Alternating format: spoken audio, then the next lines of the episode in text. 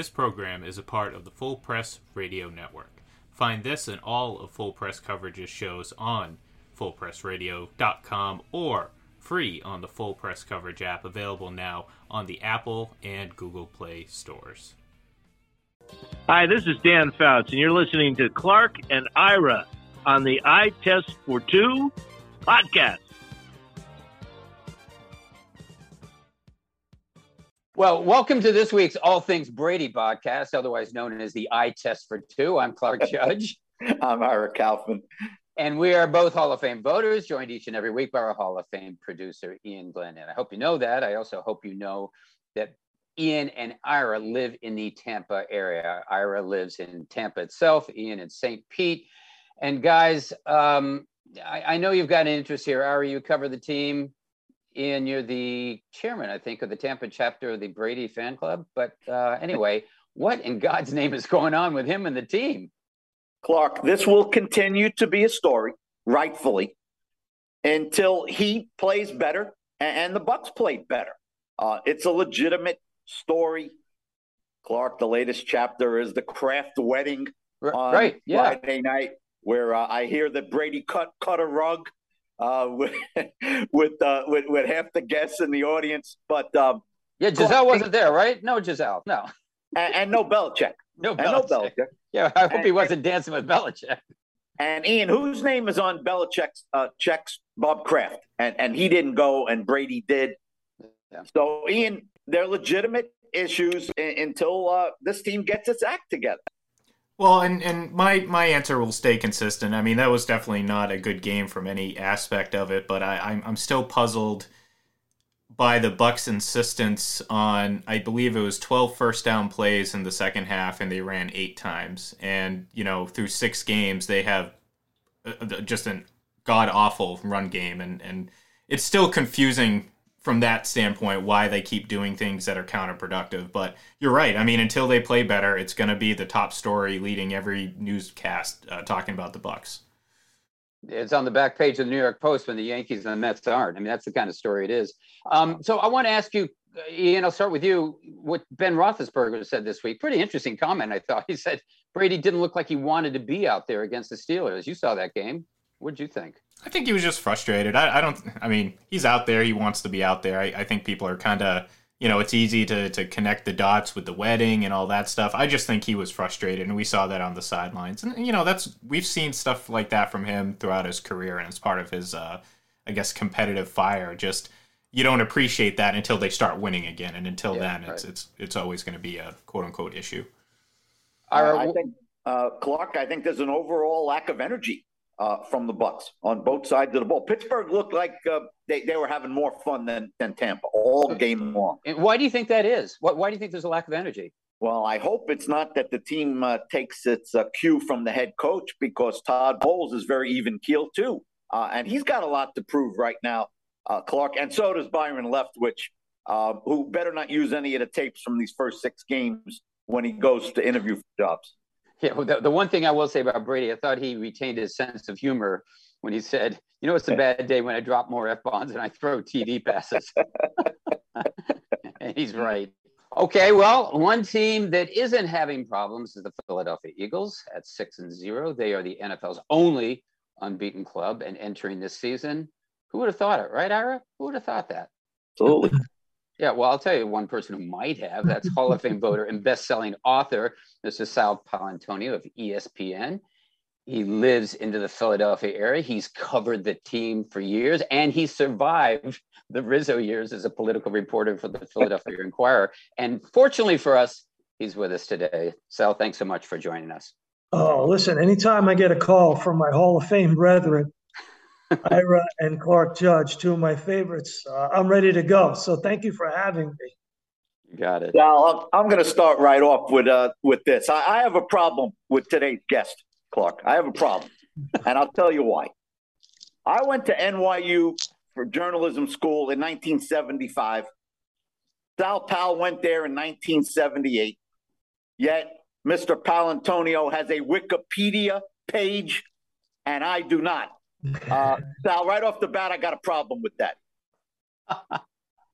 You know, the bottom line is you're smarter than I am, but I'm just a little better looking. So that's what they made Sal, I, have been I've been dying to ask somebody like you this question, and I don't think anybody's in a better position to answer it. Sal, you, you hear about sports fans in different towns, different parts of the country, um, have certain characteristics. They're unique. Sal, what is special about the Philadelphia sports fan? Yeah, you know, Ira, I get asked that question a lot. And here's how I answer it. The Philadelphia Phillies had 10,000 losses in the 20th century, more than any other professional sports team in North America. And yet, and yet, the Philadelphia Phillies fans stayed with the team, forked over the money for a new stadium, you know, really passionately support the team in a way that you just don't see considering the level of loss that they have been through. And then for Philadelphia Eagles fans, Ira, they reside in the NFC East. So there were 12, 12 Super Bowl titles total in the NFC East before the Eagles got their first one. Dallas, Washington, New York Giants all had Super Bowl titles, multiple Super Bowl titles with Hall of Fame coaches and the Eagles did not. And yet, the Eagles fans never abandoned their football team. So I would say it's loyalty in the face of overwhelming, overwhelming disappointment and disillusionment. And of course, disinheritance. The fact that these teams were so bad for so long. You had one owner with the Philadelphia Eagles, Leonard Tose, who went broke from gambling.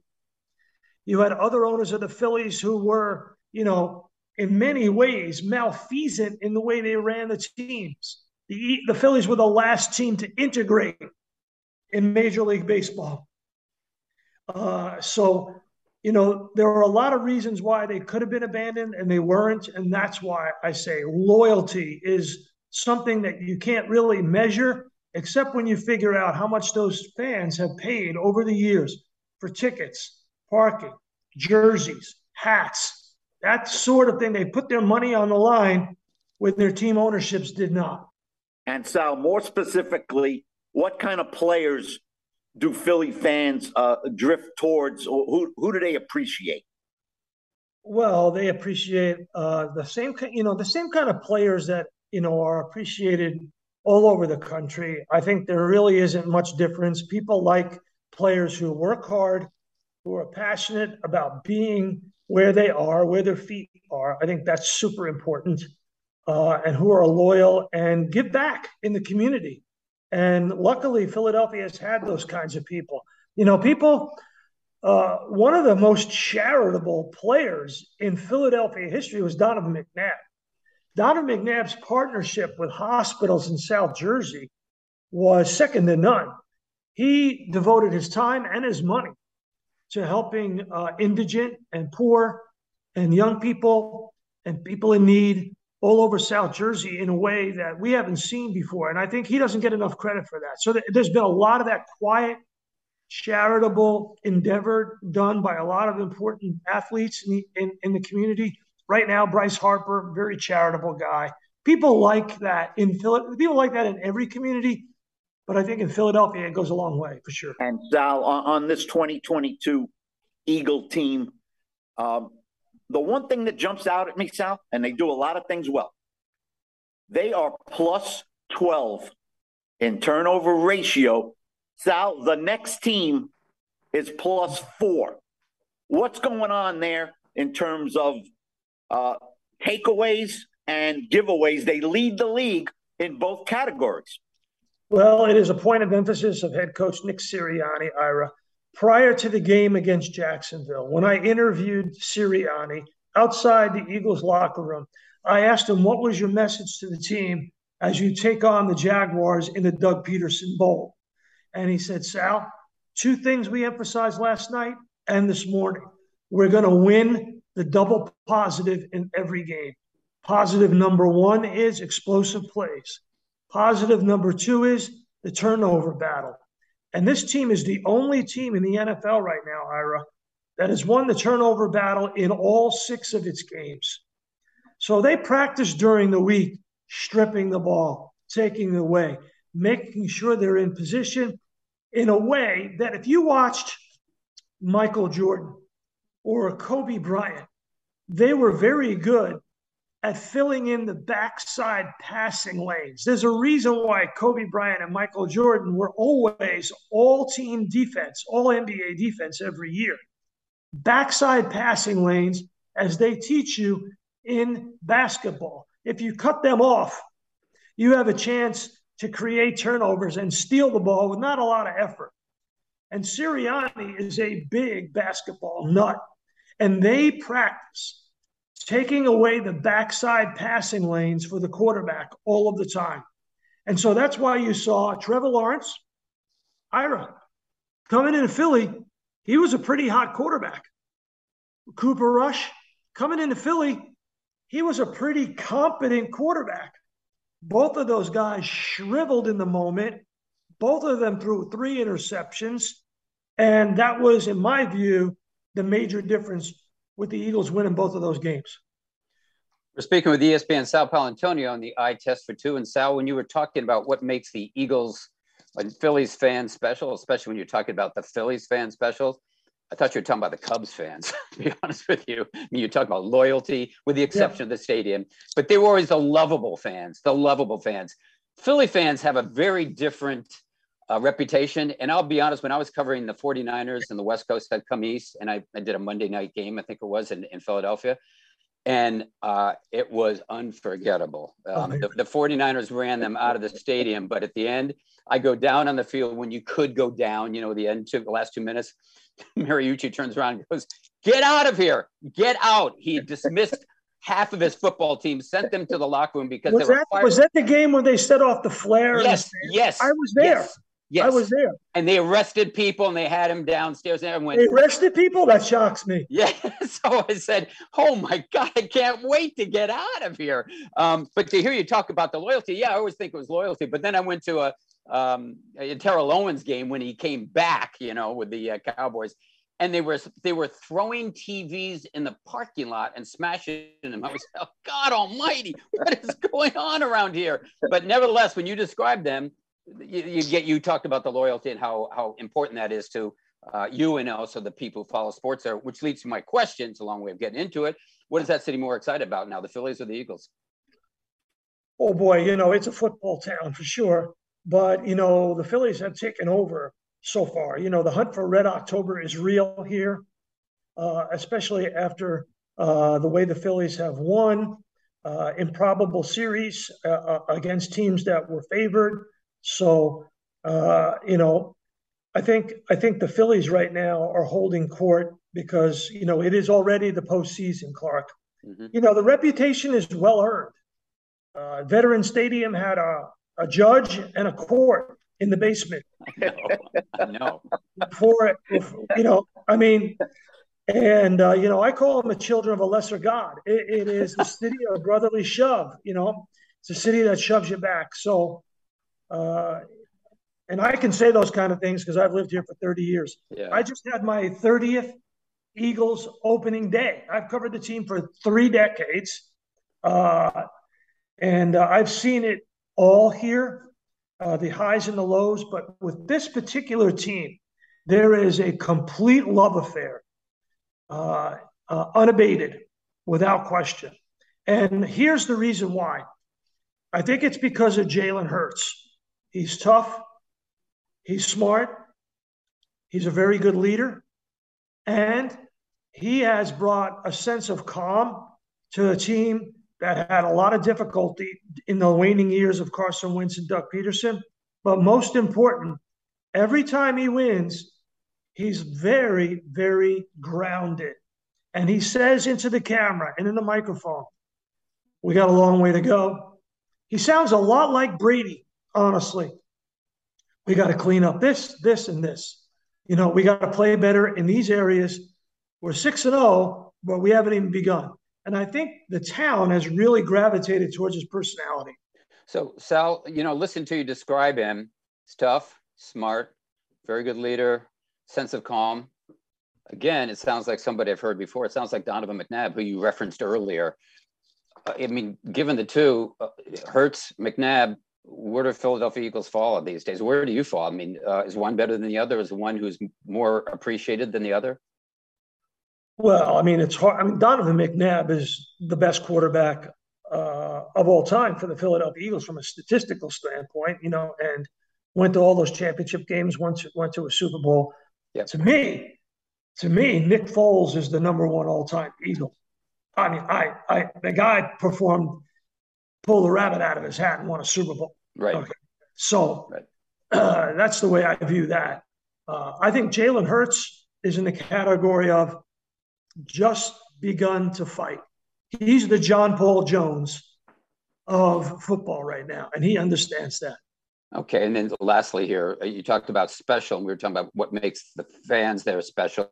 What makes this team special? Um, is it a particular person? Is it Sirianni? Is it Howie Roseman, the GM? Is it Jalen Hurts? Or is it uh, something that's altogether apart from individuals and more involved with the, the team concept?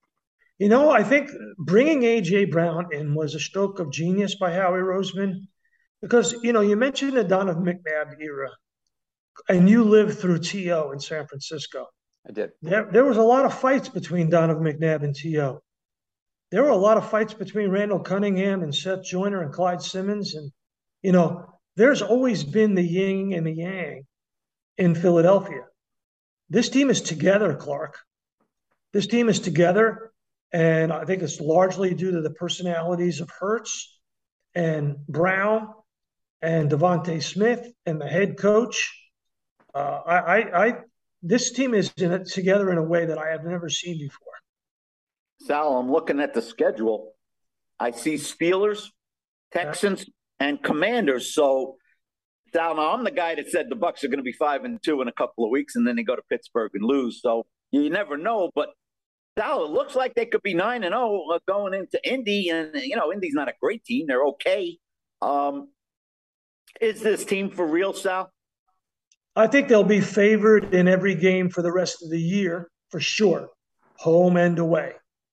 So, looking at their schedule, and I looked at it from the beginning, and I thought this team had 12 or 13 wins at the beginning of the year, based on what I saw in training camp and the schedule. Um, you know, they don't really play a Pro Bowl level quarterback on the road for a long time. And that to me is always how I measure a schedule, Ira. Are you playing a Pro Bowl level quarterback on the road? Will your defense face a guy that they can't get off the field? Right? And they don't really face that guy on the road. Rodgers comes in. Um, maybe when they get to Dak Prescott late in the year in Dallas, that will be a little bit of an issue. Matt Ryan, certainly with the Colts, they'll still be favored by, in my view, four to five or six points in that game in Indianapolis.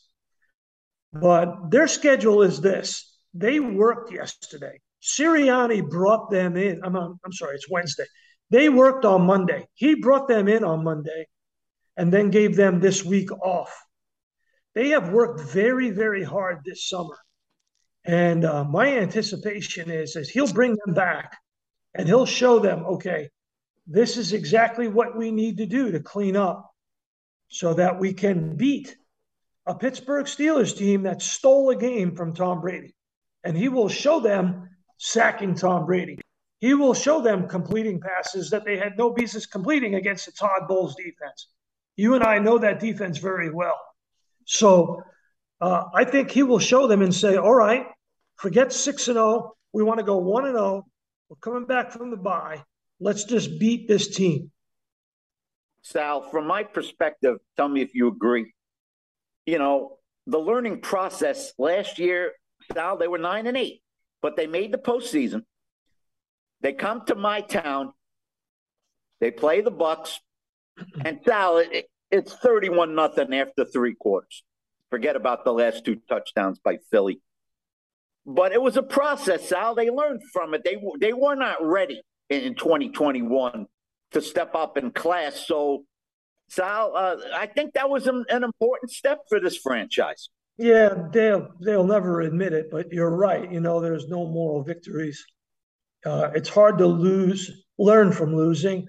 You have to sort of admit your mistakes and have the intellectual honesty to go forward and figure out what you have to do. And that's exactly where Jalen Hurts comes in.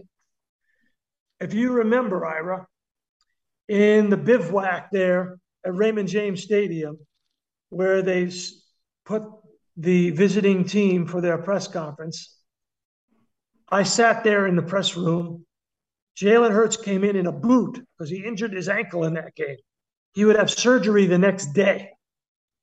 And he looked into the camera and he looked at all the reporters and he said into the microphone, My year three starts tomorrow. And that blew me away. It blew me away for so many reasons. First of all, he wasn't coached up to say that. He did that on his own. He's a very young man. Uh, and he didn't have to say that in those circumstances right then and there. But he had the wherewithal and the presence of mind to do that. And that set the tone for that team when he said that.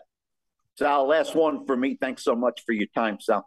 Um, talk a little bit more about Howie Roseman, Sal, in particular, uh, getting past the Wentz situation. You know, when you, I don't know if it was a mistake, Sal, in retrospect with Wentz, but you know, if it doesn't work out, usually it sets you back five years, and and and here they are. They Roseman's made some some brilliant moves here. Yes, he definitely has. I mean, uh, you know, he looked at the NFL landscape and said, "All right, well, the wide receivers are moving around for big money, and I need one." And the Titans weren't going to pay AJ Brown, and so he made a last minute trade for A.J. Brown and then gave him $100 million. And it was a stroke of genius, no question about it. And then after getting burned, a lot of Pac 12 players, Andre Dillard and some others, um, he went to the SEC and he said, you know what? I'm going to go to Georgia. I'm going to scout these guys. I'm going to bring in Nakobe Dean. I'm going to bring in the big tackle. I'm going to find myself an heir apparent to Jason Kelce. I'm going to build from the inside out, which is what they did in the Super Bowl year. So I think he's had a nice bounce back from some of the mistakes that he's made post Super Bowl. Remember, he traded for Jay Ajayi in that Super Bowl run. So to me, if you're asking me, is this a Super Bowl team? I look at the NFC and it's different from the AFC. The AFC is Buffalo or bust. Bottom line, right? We look at Buffalo. They're number one in scoring defense, number two in scoring offense. They came back in Baltimore. They came back in Kansas City. Josh Allen, hands down MVP. Jalen Hurts is number two. Oh. It's Buffalo or bust. It's going through Buffalo, in my view, unless something major happens. Philadelphia is in a wide open NFC. It could, it could be at any number of teams. What do the Eagles need to close the deal? Two things. I think they need another running back, Ira. This team leads the league in rushing attempts, leads the league in rushing touchdowns. All the talk about Jalen Hurts being a passer, this is a run first offense. It's a run based offense. They need a late season trade for a running back like they did in 2017. And then the other thing is, I'm worried about Lane Johnson. He's now had three concussions. Three's the magic number, as you know, Clark. Three's the yep. magic number. Yep. Um, they need to find out what they have at right tackle. If they don't have they get that fixed long term, I think that could be an issue.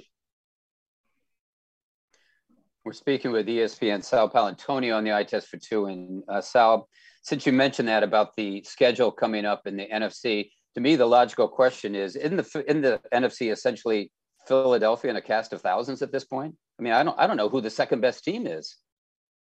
Well, I think Clark, that is true to a certain degree. But going back to what I was talking about, you know, their schedule is pretty weak, so they they've been tested for sure. Mm-hmm. Okay, they have. But it's Jacksonville that went up 14 nothing with Trevor Lawrence. It's Dallas with Cooper Rush. Uh, now they're going to play three teams that they should beat. So I think people will remain skeptical. I think there will be a skepticism about the team, despite their record, uh, for a number of weeks going forward until they play Dallas on the road. The Giants don't come up on the road until December, until the Packers come in. So there's you're not going to listen. You're not going to go 17 and 0. You're not. Yeah, right, right, right. We know that. So where are the losses going to come from, and how do they rebound, and how do they fix some of these injury issues going forward? They're in a great spot. There's no question about it. Um, but I think the NFC is still wide open. I think somebody can steal a game, uh, uh, uh, Clark. I don't think you can steal one from Buffalo right now. I just don't. I just don't. Yeah, well, the, the Heat in Miami stole one from them earlier this season when they had 90 plays to the Dolphins 39. But I agree with you on the, on the Bills. To me, it's Buffalo and everyone else. Although Kansas City pushes them to the mat every time they seem to play. Um, and, and then a couple last things here. I, I mentioned they were nine and eight last year, and they were. And I saw that game in Tampa. I wasn't there, but I certainly watched it on TV and went, no, this is a mismatch. And Hurts looked out of sorts and sort of wrote them off after that. But he looks like a different guy this year. Just seems like a different guy. Now I don't know if the difference is AJ Brown. I don't know if the difference is the mm-hmm. offensive line or what's going on, or if the difference is with him. Um, but what's the if you had to point to one significant change in this quarterback? Because I agree with you. I think he is an MVP candidate, and I don't know who second is. I mean, clearly it's it's uh, going to be Josh Allen number one uh, if he doesn't get hurt. But it, it, you know, you've got Mahomes, you've got Hurts. Occasionally, you've got Lamar Jackson, who two weeks or three weeks ago they were touting as the MVP. It seems like everyone's jockeying for second. But what's happened to this guy? I mean, what's the difference between the guy who walked off the field in Tampa and, and the quarterback you see now? Okay, it's three things. One, body. Uh, he got off sugary drinks. He slimmed down in his core. He started really lifting his weights uh, to increase his strength in his legs and his upper arms. He went from a college body to a pro body. Mm-hmm. That's one. Two, he went out to California. He worked with some coaches. They worked on his mechanics and footwork so that he would have consistency in resetting his feet to deliver the football. So that's body. Mind, uh, certainly in the offseason, he was helped by AJ Brown coming in and the team saying, We're building around you. Everything remains around you. And I think year two as a starter going in, I called it the year of living dangerously. They were putting all of their chips on the middle of the table on Jalen Hurts. So mind and body. And number three, as Ron Jaworski taught me very early on when I became the host of the matchup show. Quarterback is the most dependent position in all of sports. And he's got a lot of dependable people around him. Head coach, Shane Steichen, the offensive coordinator. You guys mentioned Howie Roseman and how they've built around him. He's got this PR team and marketing team, all women. And he calls them a bunch of hustlers, just like me. He's got people around him you know, who are really helping him. Um, and then, like I said, number one rushing team. They, if you look at the last two games, 26 pass attempts in Arizona, 25 to beat Dallas on Sunday night. That sounds like to me what Bill Cowher did with Ben Roethlisberger in year one and two when Roethlisberger was a rookie with the Pittsburgh Steelers. Yeah. We're going to run the ball and we're going to have 23, 25, 26, 27 pass attempts. If it goes to 30, we're not doing our job. Yeah. Ira and I, by the way, have the same marketing teams around us. We just call them our wives. They're all they're female, so we just call them our wives. Um, and and secondly, um, you know, Hurts when they drafted him, I was sort of surprised because they had Carson Wentz, who was a favorite guy at that point, but they got him in the second round. So what did they see in him that others, including Ira and I, and maybe you, missed in Jalen Hurts? You know, I think Alabama was a big part of it. Howie Roseman, people don't know this. Howie Roseman has a summer home in Alabama. yes, and he spends a lot of time there, and he talks to Nick Saban a lot. Yeah, smart idea. That's a good idea. Yes, uh, and he follows the SEC quite closely. And um, I think if, if you sit there, and I've sat down and talked to Jalen Hurts, I did a number of one on one interviews with him mm-hmm. um, this summer and this fall. The one that really stands out to me, Clark, was in the middle of the summer of violence in Philadelphia. He took ownership on a citywide level of bringing the epidemic of gun violence to the forefront in the public eye and in a way that was smart, mature, soft spoken, but tough, understanding of what the community needs. And I just see the way he interacts with fans and with people and with other players and coaches. And when you when you talk to him, you're like, this is a guy I want to marry my daughter. This is the guy that I want part of my family. That's what you think of Jalen Hurts when you talk to him. And, and lastly, Sal, I'm going to get off of Jalen Hurts, and I was going to ask you a Donovan McNabb question, but we're running out of time, so I'm going to ask you a Sal Paolantonio question, which is I was looking at that Wikipedia um, source one that, that Ira, Ira, mentioned, yeah. yeah, the one that Ira mentioned that we're trying to build for Ira, but we can't really find anyone to contribute. Um, but anyway, look at there, and it, it mentioned that you served in the U.S. Navy from 1979 to 1983, and you were a surface warfare officer.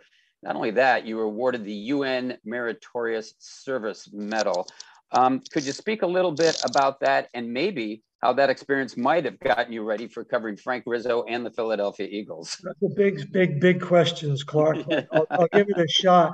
So, um, you know, uh, all of my family on my mother and father's side all served in the military, but my dad did not. He had cataracts at birth. So it was really incumbent upon me to continue the military service. Mm-hmm. Uh, so I went into the Navy voluntarily at the uh, after the Vietnam War when it wasn't in vogue. Right. volunteered, served in the Pacific and Indian Oceans, and um, on two different ships. Did three what we call Westpac tours. People who are watching this will know what they are. They're long, difficult tours at sea. Did a lot of chasing of Russian submarines. Um, and one of the things that we had to do in the South China Sea was help in the rescue of Vietnamese refugees. So I was part of a group of men and officers on ships that uh, that rescued thousands of Vietnamese refugees and brought them to the United Nations Refugee Center in Singapore. And many of them were repatriated in Texas. Lots of them were. Many. Dallas, Texas has a lot of them. Uh, and they have grown into uh, pillars of the community.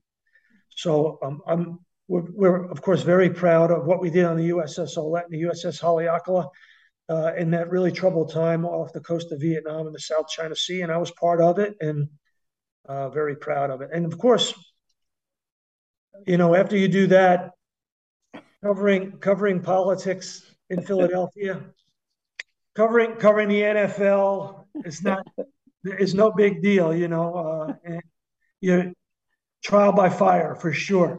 Yeah, that's for sure. Yeah. Sal Paolantonio, thanks so much for the time. Keep up the good work. We'll see you on ESPN. Thanks so much, Sal. Okay, thanks for having me very much. Thanks, Sal. That was ESPN Sal Paolantonio. And Ira, I think he's right. Um, the Eagles, you look at that schedule, uh, it's not a very difficult schedule. There are a lot of cupcakes in there, and that's not to demean the Eagles.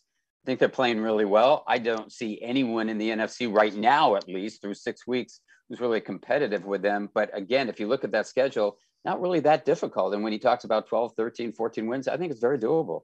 You're right, Clark. Every time I get, you know, a little excited about the 49ers because they got a, you know, real good defense, you know, they go to Atlanta and they get blown out. I, I don't understand that. Well, they got a ton of injuries right now, but I agree with you. That that to me is the team to watch. I think that eventually is going to be the team to compete with them because of that defense. But they've got a raft of injuries right now. So Oh, Ira, it's our weekly I was there, except when you don't show up because you weren't here last week. So, anyway, where were you and when were you? Clark, it's a pleasure to rejoin my my. Thank you very much. Yeah, nice to have you back. Uh, Clark, in honor of our guest, you know, our, our very articulate guest, Sal Paolantonio, um, I was in Tampa when the Philadelphia Eagles rolled in postseason 1979 December 29th, 1979. I was just uh, getting my feet wet with the town of Tampa. Uh, Eagles come in, four and a half point favorites, playoff game. Ron Jaworski under center, Harold Carmichael. Clark, the next thing you know, this is the fourth year of the Buck franchise, year four of the franchise. Next thing you know, the Bucs are up 17 to nothing on the favored Eagles. They hold on and win the game 24 17. Clark Doug Williams throws only 15, 1 5 passes. You know why? Because Ricky Bell, the late great Ricky Bell, carried the ball 38 times for 142 yards and two touchdowns. Clark, 40 years later, I think there's only been one guy that's carried more in a playoff game. Only one. Uh, and that's including John Riggins, uh, you know, when he had his run. So, you know, the Bucs go and win the game. And Clark, the next week, the Rams come to town with Vince Ferragamo, and they beat the Bucs nine to nothing. Clark, nine that, to yeah. zero. Yeah. And Clark, I'm going to top it off with this one. The Buck quarterbacks, which was Doug Williams and a guy named Mike Rae, who I think played for Southern Cal uh, in college. Mike Rae. Well, anyway, Clark, they were four for 26 throwing the football. I mean, can you believe that? Four completions, 26 pass attempts. I've never seen that. Yeah, I don't know that I have either, and I've seen a lot of bad football. But it's it's funny when you talk about those teams. Uh, that was a completely different game. But I look at that when you talk about Ricky Bell with 38 carries. I look at what Tampa did two weeks ago. He had three yards, right, against Kansas City. Three yards, unbelievable. Three yards. You're right. And as, as, you know, as our producer Ian Glen, uh, Glendon says, Clark, the Buck running game is a disaster right yeah, now. it seems to be. They're- Seems to be. They're, they're barely averaging three yards a carry, Clark. That that's hard to believe. Oh, and, and last question here, since we're doing I was there. There's a rumor going around that you were actually at PDQ last week. So, I mean, where were you exactly last week? So the Um, blew us I, off. I, I was doing a, a, a show with Derrick Brooks in, downtown Tampa, Yeah, and. I didn't want to stop at PDQ again uh, and sit there by myself and, and put my phone on and, and look at your lovely countenance. Uh, because then I would have had six people walking by saying, uh, "Hey, Stage, who are you talking to over there?" And then I would have had to say Clark Judge. You know, it's it's funny though when when as Sal was talking about Jalen Hurts, he was talking about the, the body. You know, he's off sugary drinks. I thought he was talking about you, Ira. I thought he was talking about the sage. I've slimmed down to a nifty two eleven. There you go. and I'm having pizza tonight. How do you like that, Judge? How do you Oh, like good, good for you. I know it's not a PDQ. So anyway, Ira, we go to final thoughts. What are your final thoughts either on this week or on your team? Well, uh, you know, let, us talk for one minute about Dan Snyder. For one minute, Clark. No Um, more. Okay. And people people are weighing in and saying he's going to be out of here eh, eh, very shortly. Clark, I'm not convinced. You got to get 24 votes Yeah, right. from his brethren, and I'm not sure you're going to get it at this point. Yeah, I agree with you. I agree with you. Maybe the media wants him out, but I agree with you because he's got to get a substantial number of owners who are going to turn their backs on him. I, I think it's up in the air. Um, I think if you took account of people who are covering that team, certainly they would want him out. Uh, probably most Reds, uh, sorry, the Commanders fans uh, would want him out as well. But um, I, I think it's as undecided as you. Um, the thing I wanted to mention was I, I looked at the NFL today, and we were talking about this with Sal, sort of, and you know what's going on with the NFC. Um, you know, Pete Rozelle, when he was commissioner, he wanted parity. We all know about that. Well, you guess what? They got it in the NFL now. You look at there are 22 teams 500 or below, including three divisions where all four teams are 500 or below.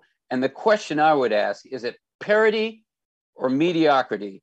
And a quarterback, a, a Hall of Fame destined quarterback that I know and Ian worships once said, a lot of bad football that I watch. Well, I'd agree with that. I think You're it's more right, Clark. mediocrity than parity. I was surprised Brady said that. Ian, when uh, Brady said it, I was shocked. But um, in retrospect, uh, Ian, it's tough to disagree with Brady.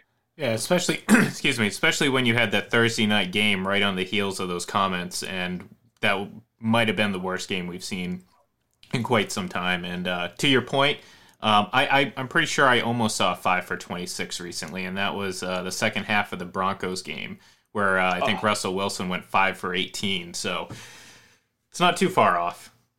So, Ian, speaking of that, what's with Thursday night football? It's some of the worst football we see. And, and I know the reason they do it money, money, money. But I've got to be honest with you in terms of player safety or just competitive balance, whatever, get rid of it. The games are terrible. I'd rather terrible. have two games Monday night. If if you yeah, want to, you know, another national game, do a double header Monday night. You get the the East Coast and West Coast crowd through dinner and, and evening time. I think that's money right there, and, and save yourself the, the short weeks. Yeah, I, would like to see a uh, Monday doubleheader too: Yankees, Astros, Padres, Phillies. That's my idea of a doubleheader. Clark, anyway, have you seen the uh, Clark? Have you seen the NFL schedule this weekend? It, it's awful just awful. There's very few marquee games. Really? Very... Yeah, last weekend I thought was loaded. I thought last week was really good because you had the the, the Bills in Kansas City. You're always going to turn in tune in for Cowboys, that. And Cowboys and Eagles. Cowboys yeah, and yeah. Eagles. I thought the Giants, Ravens. That's going to give you an idea how good the right. Giants are. Jets, Packers. I went. Now we're going to find out that the Jets aren't for real. Uh, on second thought, um, but I agree with you. Um, uh, I, I have taken a cursory look, but not real in depth one. Uh, but Chiefs, Chiefs at Niners, I think, is the best game. So Chiefs do I, and so do I, and I think San Francisco could surprise them. But as I said, they do have a wrath of, of injury. So um, anyway, we'll see. Anyway, that's going to do it for this week. If you'd like to listen to this or any podcast, you can. Yeah, you can. Just go to the itestfor2.com or fullpresscoverage.com, and we are right there. Otherwise, we'll catch you right here next week. Where, Ira? On the eye test for two, Clark. You got it. Thanks so much for listening.